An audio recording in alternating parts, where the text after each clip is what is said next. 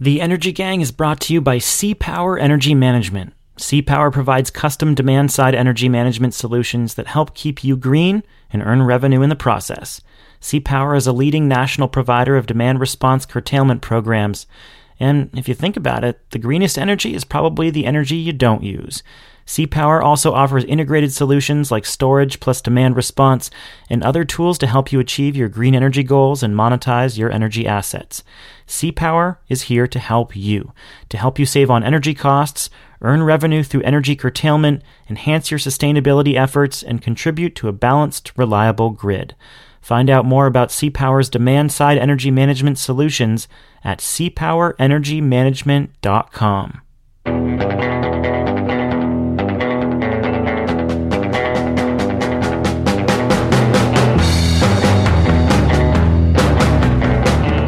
The Trump administration just imposed 30% tariffs on imported solar cells and modules.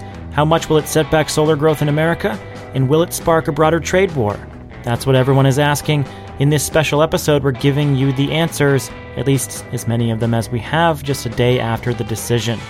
I'm Stephen Lacey, editor in chief of Greentech Media, and today we're forming a podcasting supergroup. In the second half of the show, I'll bring my Energy Gang co hosts Jigar Shah and Katherine Hamilton together with my interchange co host Shayle Kann, for a roundtable on what Trump's tariffs mean for solar demand, solar economics, and solar jobs. We'll answer your Twitter questions. First, though, some context and some number crunching. The U.S. International Trade Commission ruled this fall that domestic solar manufacturers had faced serious injury from imported solar cells and modules. And after review of that case, the Trump administration largely followed tariff recommendations of commissioners. On Monday, the Office of the U.S. Trade Representative issued 30% tariffs on cells and modules coming from outside America. Those tariffs step down 5% each year over the next four years. I asked Cory Honeyman, the Associate Director of GTM Research's solar practice, what that means for added costs per watt. And so, what that equates to is approximately a 10 cent per watt um, tariff in 2018, stepping down to approximately four cents a watt in year four. Okay, so slice that up a bit more. How does that break down by segment? How are the impacts felt differently in residential versus utility scale solar on opposite ends of the spectrum? Probably first and foremost, it's worth beginning with the impacts to utility scale solar, was, which is expected to be the most sensitive segment to the introduction of tariffs. Uh, so the expectation is that of the 7.6 uh, gigawatts of lost uh, demand from our base case forecast over the next five years. Around 65% of that lost demand is expected to come from the utility scale solar segment. And that's because, you know, with every additional 10 cent per watt or so increase to system pricing, that equates to around a two and a half to three and a half cent per kilowatt hour addition to competitive PPA pricing for utility scale solar. And so for that larger scale PV segment, you have you know an overwhelming majority of what's being procured by utilities um, being driven by large scale solar's cost competitiveness with new build natural gas and displacing uh, certain coal fleets that are retiring ahead of schedule. And so with an equivalent tariff that begins at 10 cents a watt and steps down even still to just 4 cents a watt in year 4, that's still enough of a difference to put certain emerging markets for utility scale solar, especially those in the Southeast, like Florida, Georgia, and South Carolina, um, into a more challenging territory for being cost competitive with new build natural gas. And then when you look on distributed solar, which is expected to be a bit more uh, resilient to the introduction of tariffs, um, especially residential solar compared to commercial solar, you still have a number of emerging markets that are just beginning to hit grid parity, offering year one savings, and some other ones that are just beginning to hit a tipping point of at least 10% year one savings or payback period, say less than seven years or so. Um, so when you look at certain markets in uh, the southeast for residential solar, like South Carolina, and some other emerging markets in the Mountain West, uh, like say Utah or Nevada, that's beginning to have a comeback a lot of those markets are just beginning to eclipse a tipping point in economics of say 10% year one savings at around 2019 or so. And so these are states that are, you know, beginning to scale up over the past couple of years, attracting the likes of SolarCity and Vivint and Sunrun and some of those national installers. And the expectation is that it basically pushes back a lot of these emerging markets for distributed solar um, in terms of their economic attractiveness by a year or so as well. So that's kind of the backdrop that we're looking at both for distributed and, and utility scale with these kinds of tariff levels.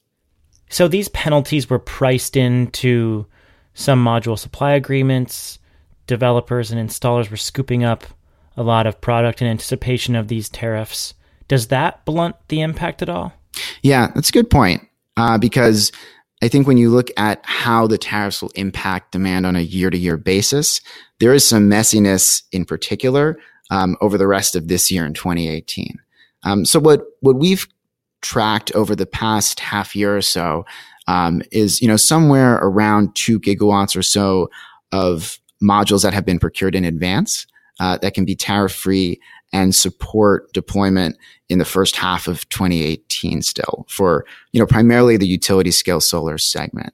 Uh, there's also the role that any tariff free module suppliers, um, so specifically um, both First Solar with its thin film supply, and then to the extent that um, any domestic manufacturers, both in Suniva and SolarWorld, um, can play a role in supporting uh, supply, uh, in particular for the distributed segment for uh, SolarWorld. So, you know, all of that said, um, you have you know two factors to keep in mind that can mute some of the downturn effects in 2018. So one is the extent to which you can see advanced procurement um, that has taken place over the past half year or so, and you know any supply that can be ramped up from domestic manufacturers, namely SolarWorld. And then the second factor to keep in mind is that there has been an increase in module pricing already um, in anticipation of the introduction of tariffs, and also just due to the fact that you had this wave of advanced procurement that did kind of shift the supply demand balance within the vacuum of the U.S. solar market, despite global module oversupply. Um, and so for this latter point, what we've seen is an increase in module pricing over the past um, six months that's you know pushed uh, module supply agreements priced to be above 40 cents a watt.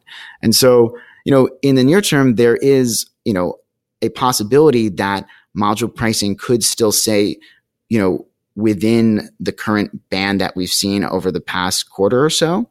Um, but there's still a lot of uncertainty over how this can play out because, you know, as, as the market begins to process the impacts of the tariffs, um, there's still some lingering questions over how uh, tier one suppliers are going to actually price their modules into the US.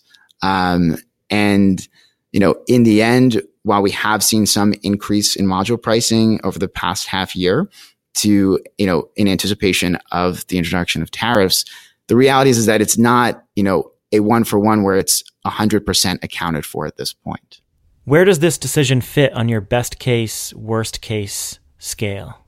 this is not by any means a worst case scenario. The caveat to that is when you look at the um, the job impact analyses that were put forth by SEIA, uh, it's all relative. In that if you're um, looking at the effects of say a 10 to 15 percent reduction to demand, um, you know what SEIA has been putting out suggests that you're looking at over you know 20,000 jobs that could be lost. So even with um, a tariff decision that is on the lower end of what was potentially going to be approved, lower than, um, say, what was initially outlined in Suniva's petition back in April, it is is definitely still a decision that could have been more severe um, based off of what was initially proposed, but still something that has a you know substantial impact on the solar industry from a jobs perspective, and then from a demand perspective, an 11% reduction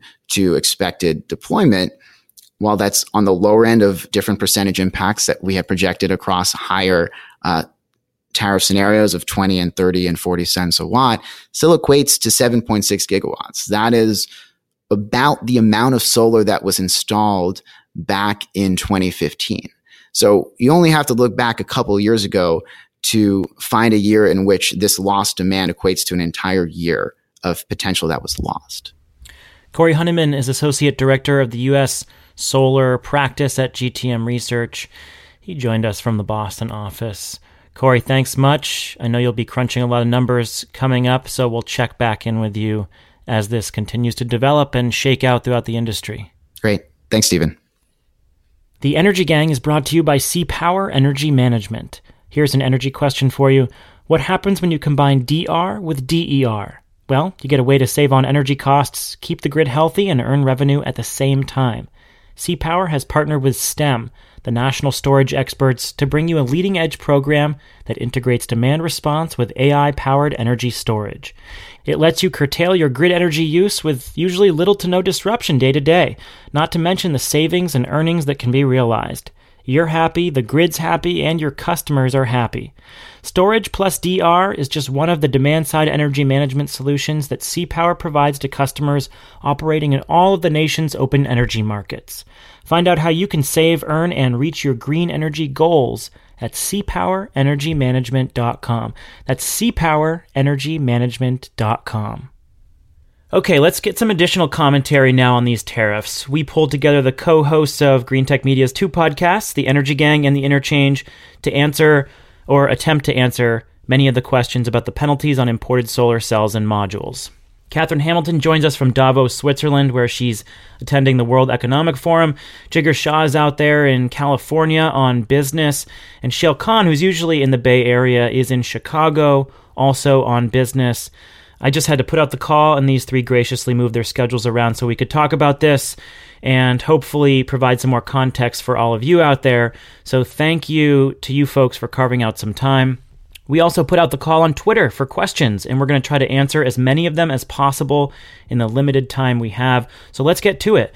Shayle, what are your thoughts on where this stacks up on the damage scale? On the damage scale, well, I think it all depends on your frame of reference. If you had said, you know, a year ago, we're going to impose a 30% tariff on all imported solar cells and modules, I think I would have said this is a, a huge deal and is the most you know damaging thing that we've seen to the solar market in recent history. But then we've spent the last nine months sort of baking in the expectation that something was probably going to happen and especially over the past couple of months knowing that the president was probably going to impose something and 30% was sort of the lower bound because that was what the ITC had recommended. So relative to recent expectations i think this is viewed as a somewhat muted impact and overall as uh, I know you talked to Cory already. Overall, I think the impact is negative in terms of solar deployments on the U.S., but it's not going to stop the you know long pace of progress of the market. Jigar, your initial thoughts. What's the downside here, and is it as big as expected?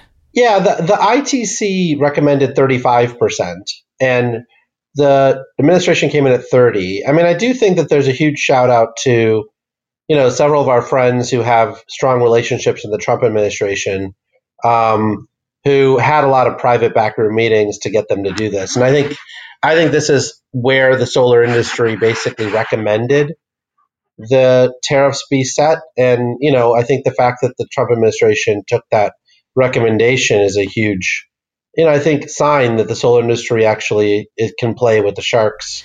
Katherine, you're over there in Davos at the World Economic Forum. You've been talking to CEOs about the impact, their thoughts on these penalties. What's the what's the scuttlebutt there? Yeah, I've talked to several, and I apologize to any everybody for the noise in the background. There really is no quiet place here to go. Um, but these multinational CEOs are basically saying, "Look, um, it's." you know, it, there may be a, a, small blip, but basically the market will settle out. They didn't seem to have um, huge concerns about it. Now, these are multinationals, so that that's not speaking about the people on the ground, the smaller solar um, installers that are out there who may see you know more of an impact on the ground but certainly the the folks here that are kind of the global solar developers are not as concerned Okay, so um, what's what's going to happen in the market? Obviously, in the residential sector, where modules make up a lower percentage of the overall system cost, the impact will be more muted. And in the utility scale sector, where margins are very thin and module prices make up a, a much larger percentage of the overall um, development cost, we could see some greater impact. Yeah, so it's definitely still true that the impact is weighted further towards utility scale than towards distributed and residential in particular for the reasons that you mentioned. I think in the short term, it's going to look like the reverse of that because utility scale developers had much more capacity to do early procurement. There had been this run up in purchasing uh, in advance of potential tariffs, and utility scale developers can buy in big volumes, so they had the ability to do that. So there's there's at least a couple of gigawatts of modules that are going to get installed in 2018 that won't be subject to the tariff because they were imported before the tariffs took place. So it, ultimately in 2018, it's not going to look like that big a deal for the utility scale market. And the bigger impact will be felt in 2019 and 2020 once that early procurement sort of shaves off. In the residential sector, like you said, it's a smaller impact on the economics of projects, which means that market should be more resilient. I think the big impact there is in the states that were just on the margin of economic competitiveness for residential solar. I'm particularly partial, for example, to Wisconsin because I'm from Wisconsin. Wisconsin is a residential solar market that did not exist basically at all a couple of years ago and really just started to pick up. You saw Sunrun enter Wisconsin, for example, in the last 18 months. That's the kind of state where you could see the market turn back off for a period of time until the economics return. Jigar, how does this align with uh, previous tariffs issued through the Commerce Department? This these are additive tariffs, so meaning they could be uh, stacked together, and that opens up potential negotiations through uh, the USTR with China to develop um, some kind of compromise here. What's the state of play as it aligns with previous tariffs implemented by the government? Yeah, I think it's a good question. It's important to note that, you know, we had two rounds of tariffs that were added to solar panels under the Obama administration. And these this tariff is on top of those tariffs. Um, and those previous tariffs, which were led by SolarWorld, um, you know, raised about 1.5 billion dollars, which is sitting at the Department of Commerce.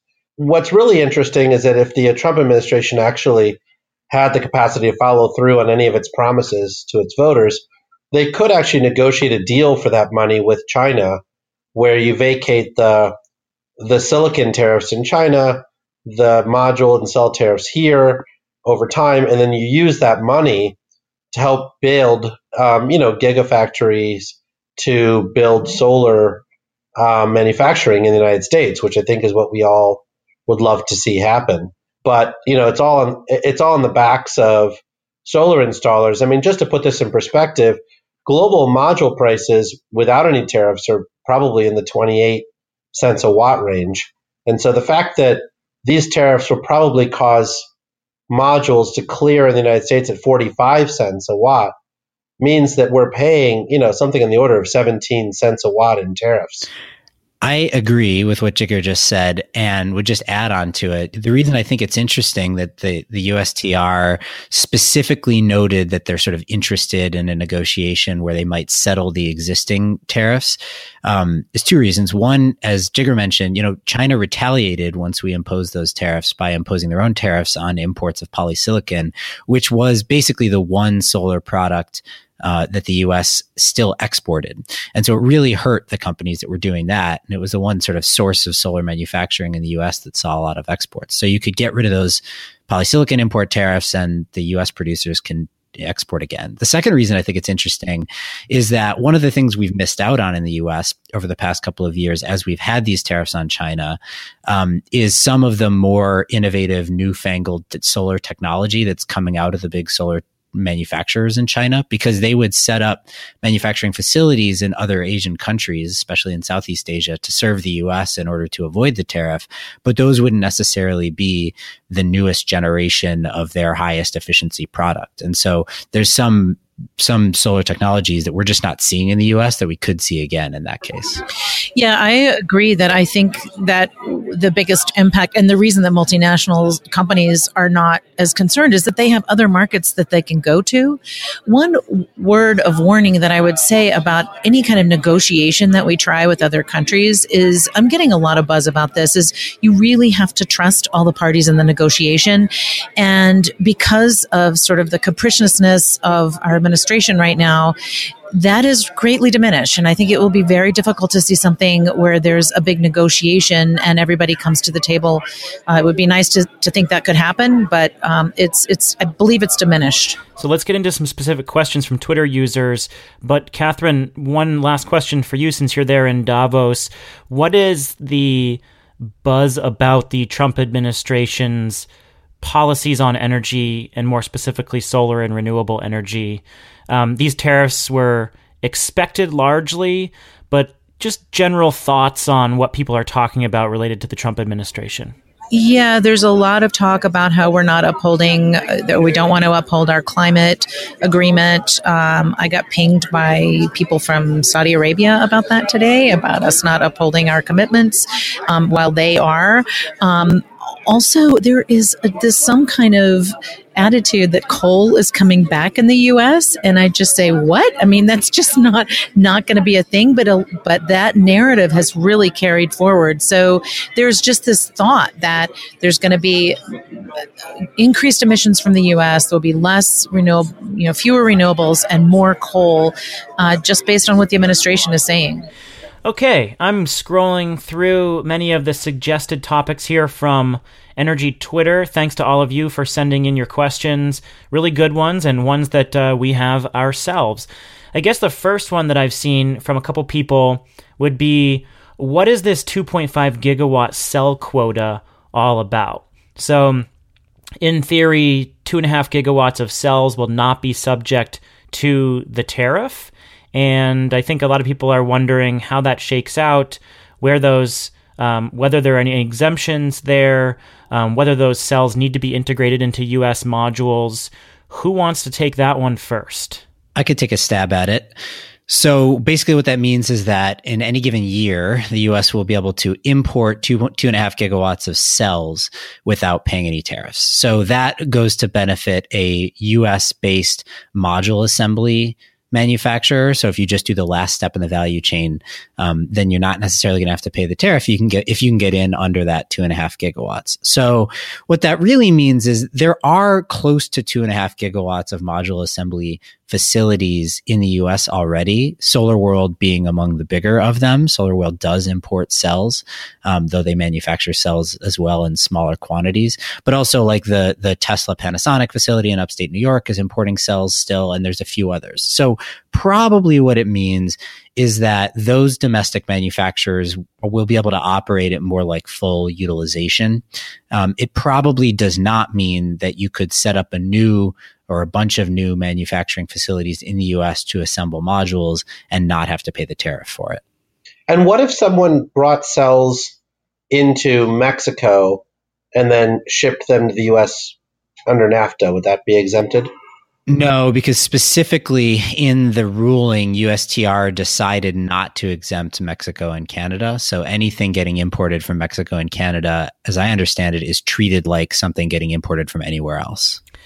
Yeah, that's a pretty big deal. And a couple of listeners asked us specifically about that, whether there are any exemptions, what we know about exemptions, which were suggested by um, some commissioners at the International Trade Commission, but were not ultimately uh, abided by by the Trump administration. So this is a good time for a caveat, which is we don't yet have the official ruling in the Federal Register um, what we do have is a fact sheet that was issued by USTR. In that fact sheet, it has a section on country exclusions, and it specifically states that Mexico and Canada are not excluded.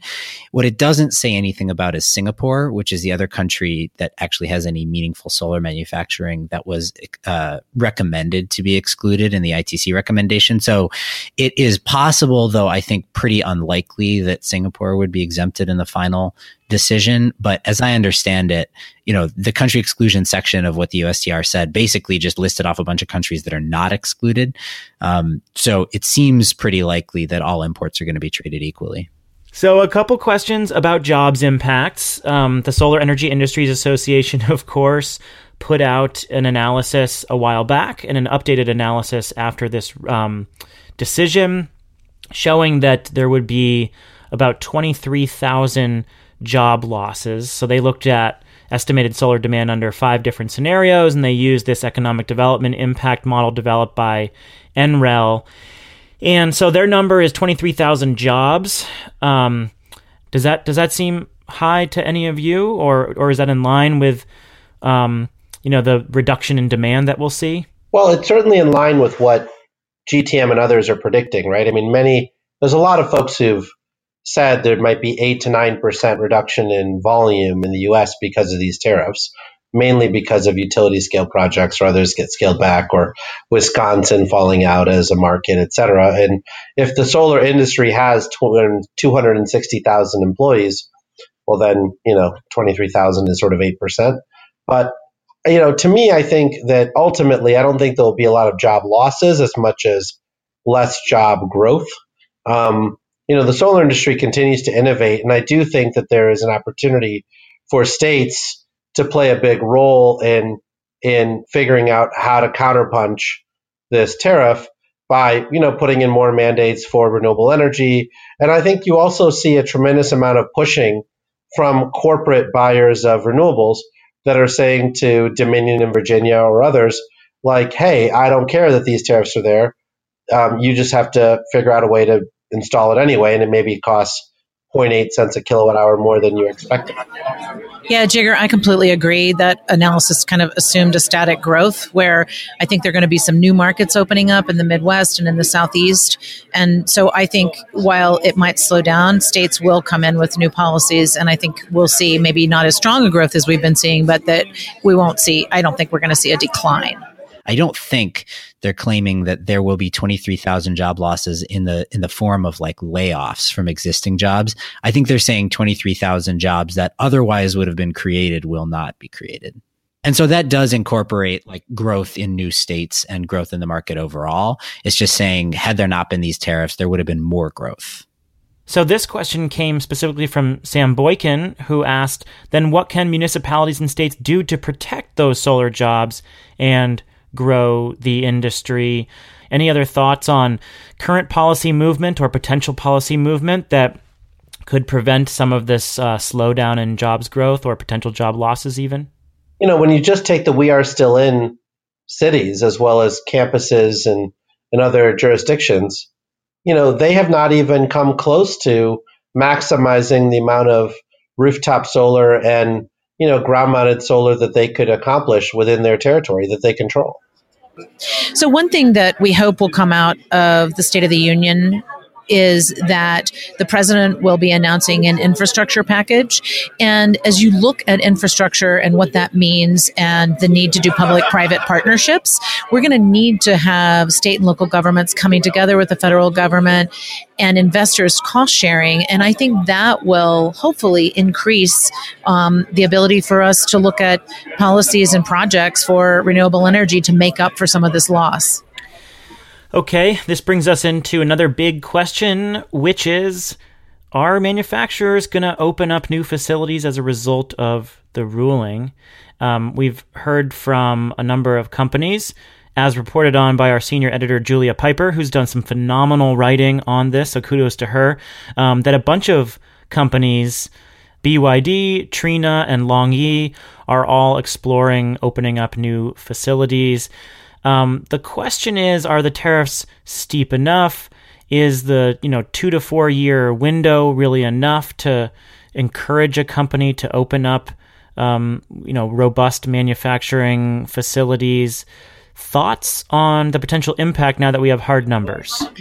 So, I think um, from a policy perspective that it's great when companies want to build manufacturing, but then you need state and local governments to be welcoming, to come up with incentives to compete for those um, factories to make sure that they have land or infrastructure to really build manufacturing. And that takes a while to do. So I think it would be great if there were a pipeline of, of potential plants opening up. But I think state and local governments are going to really need to step up and open their arms to it.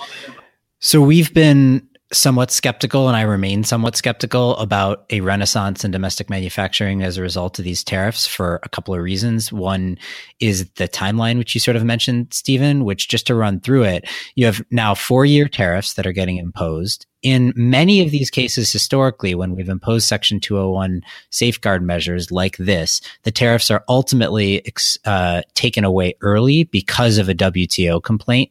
So that may or may not happen here, but you've got some risk that the tariffs don't actually last the full four years, let alone any longer. The tariffs step down 5% each year.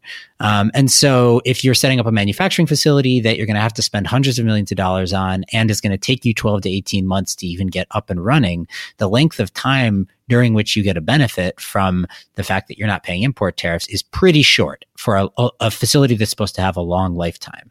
So you really have to believe that your facility is going to be competitive even after the tariffs go away. Otherwise, there's no reason to do it. The second reason, just briefly, is that um, this cell exemption is only two and a half gigawatts. And like I said before, that'll get met or at least close to filled up by existing manufacturers. So if you're setting up a facility in the US and you really want to avoid tariffs, you probably need to do cell manufacturing in the US in addition to module assembly.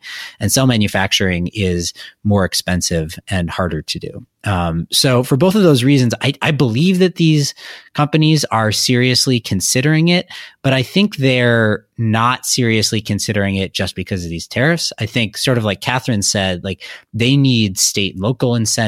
They need a lot of support uh, in order for it to make sense, not just import tariffs on everybody else. Somehow, I don't think we're going to get a lot of guidance from the White House on local solar policy. Well, I think that this goes back to America lacking the ability to do big things. And I think, you know, like under Ronald Reagan, we actually had Sematech, which was a, you know, government supported organization um, that was separate from the government, but like it, they organized the semiconductor industry to make sure that those jobs didn't leave the country and go to Taiwan and other places. And in fact, we could do that here, right? With the $1.5 billion we have at the Department of Commerce, plus the additional money coming in from this tariff, there is an ability to subsidize a $1 billion gigafactory off the back of one of these semi, uh, these polysilicon manufacturing facilities that we already have in the US. But it requires a level of organization that the Obama administration never had. And I can't imagine the Trump administration has added. Yeah, there are a lot of moving pieces to make that a reality, but I suppose that's the best case scenario, right? We set pricing back by a year and a half, roughly. Um, we have some kind of negotiated settlement, and you use money set aside to support uh, domestic manufacturing. So, you know, the price impact on developers isn't horrible or as bad as expected. Some of those penalties have already been priced in, and you potentially get some kind of build out of domestic manufacturing. I don't know how likely that scenario is, but that certainly is one upside scenario to all of this. What's the downside scenario? I mean, what's what's the worst case here? Trade war, I think. right. No, like truly, right? I mean, the worst case scenario probably isn't specific to solar. It's that this is like, you know, this combined with so so Trump initiated tariffs on on two Section 201 proceedings yesterday. It was both the solar case and industrial washers. Um, and so, you know, we've already seen some like anger from Korea and China, probably some other countries too, but those are the two that I've seen. So I don't know. Worst case scenario to me would be that this is like the opening salvo and what becomes a true trade war. Well, you know what would be fascinating? I'd love your perspective from Davos, Katherine, but what would be fascinating is if all the countries ganged up together and decided to put tariffs on um, U.S. exports of LNG. Yeah, one of the things I've been involved in is S&P Global has worked teamed up with Carnegie Mellon on all of these maps of flows for crude and LNG, uh, and it's pretty interesting because one policy change can completely adjust the entire flow of the map and who gets what and who gets to benefit. I think the final outstanding query that we all have is um, what comes next at the WTO. So certainly there will be challenges to this on the global scale, and um, you know, I guess we'll await the final language when this is submitted to the Federal Registry in about a week, and then all eyes turn to the WTO, where previous rulings on steel through Section 201 were um, were were struck down basically by the WTO. They were called illegal under international trade laws. What should we be looking for as this moves on to the global stage? Well, the way the WTO works is that the countries that are affected by these tariffs would appeal to the WTO. The WTO would rule on their appeal. And in the case of steel, they would then say, you have the right to issue retaliatory tariffs. So it's not that they would get rid of this tariff. They don't have the power to do that. But they would allow the countries to put retaliatory tariffs on. In the steel case, they realized that President Bush was um, sensitive to reelection concerns in 2004. And so the European Union put in tariffs on like Florida oranges and things that would greatly impact his reelection chances. And then it was amazing how, like, five days later, the Bush administration repealed the steel tariffs. Um, I don't know that the Trump administration is smart enough to figure all this stuff out. Um, so I don't know that the WTO is going to actually have as big of an impact here. I think he would just say, I don't care about those other industries that you thought I cared about anyway. Yeah, I think that's right. And that's actually the that's the concern about the how this turns into a, a trade war, which is um, the WTO historically has always ruled against Section 201 tariffs when they've been imposed and then challenged. We've never won one of those challenges. The USTR, before we announced these tariffs, um, tried to kind of set the stage for a WTO challenge and sort of justify the tariffs. But assuming that the, the, there is a complaint for the WTO and that we the U.S. does lose again, Jigar's right. Like all it does is allow for retaliation, and historically that's been sufficient. But that's that's exactly the kind of thing that you could imagine would be different in the Trump administration. And then we've, that's kind of an unprecedented scenario for the US where the WTO rules against us, there's retaliation, and we don't do anything about it. I would be remiss if I didn't bring this back to the petitioners, to Suniva and to SolarWorld. Is this going to make those companies whole? Is this going to bring the operations of those troubled companies back in the US? Uh, I would say yes on SolarWorld and no on Suniva, probably. Sol- SolarWorld is an operating company. It does manufacture a lot. It has facilities that it can now scale back up to full operation. As I said before, this cell exemption actually helps SolarWorld. You know, I think they'll probably be operating at at full capacity. In the long term, does it save them? Probably not. And there's lots of evidence that uh, in the long term, these Section 201 safeguard measures don't do a whole lot to support domestic industries because once the tariffs go away, you revert back to square one.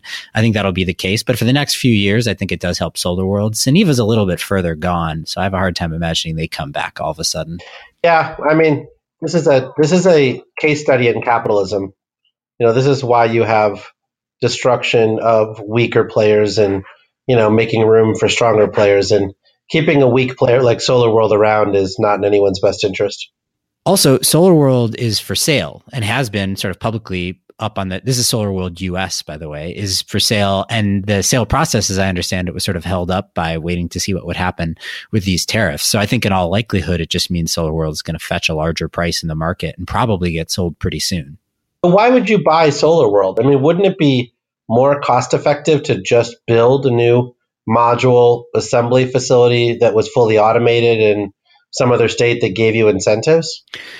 That's an interesting question. I mean, you know, you've got a reasonably well depreciated asset base that you're not going to have to spend a bunch of capex on in order to to set up. The question is, I guess, is it more expensive to retrofit? Assuming that you wanted to automate it and you know put the newest technology in place, you're better off retrofitting or building a new thing. I think you know this the state incentives part of that is a is probably an important part of the equation. But my guess is that it, while you could be right, Jigar, that it might make more sense, you know, somebody will probably come along to buy SolarWorld either way. So I think y'all did a pretty good job answering these questions. I feel like we've wrapped our arms around this decision given the limited information that we have. So I'll ask you what you are all trying to learn answers for in the coming weeks. Um, Katherine, let's go to you first there in Davos. What kind of questions are you going to be asking people as it relates to international trade and this specific solar decision while you're talking to CEOs and you know major industry thought leaders there in Switzerland? Yeah, part of what I want to understand, and it, it always is helpful to me doing US policy to understand what the global policy implications are and what are people doing elsewhere.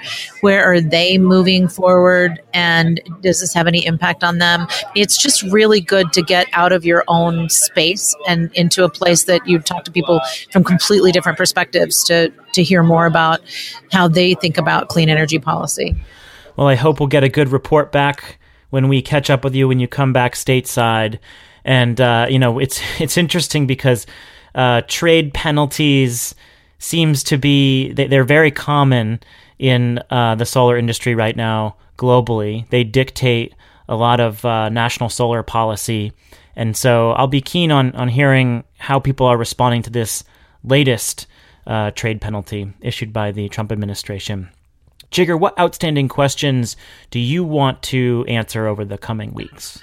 Well, for me, I really do think there's a tremendous opportunity here on negotiating a deal around vacating the Obama era tariffs and putting in place U.S. manufacturing. Like, I just don't understand, um, you know, why that would be difficult. And I do think that there will be a tremendous amount of pressure on the people that are paying these tariffs, right? There's only like five or six Chinese companies that are putting up most of the money here.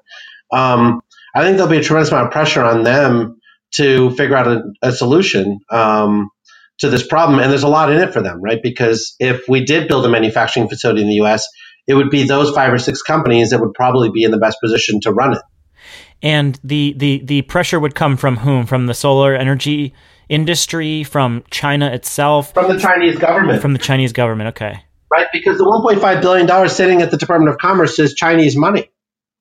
And you can imagine the Trump administration spinning it to say, I got the Chinese to spend money on building a one gigawatt manufacturing facility in the United States and you know, and and then the Chinese, what they would get out of it is one of their companies would actually run the facility. Well, that's actually a really good point if if someone can uh, figure that out and convince the president that uh, it would be a win for him, if he can if he can make it about himself, then it seems like something he'd be willing to support for sure.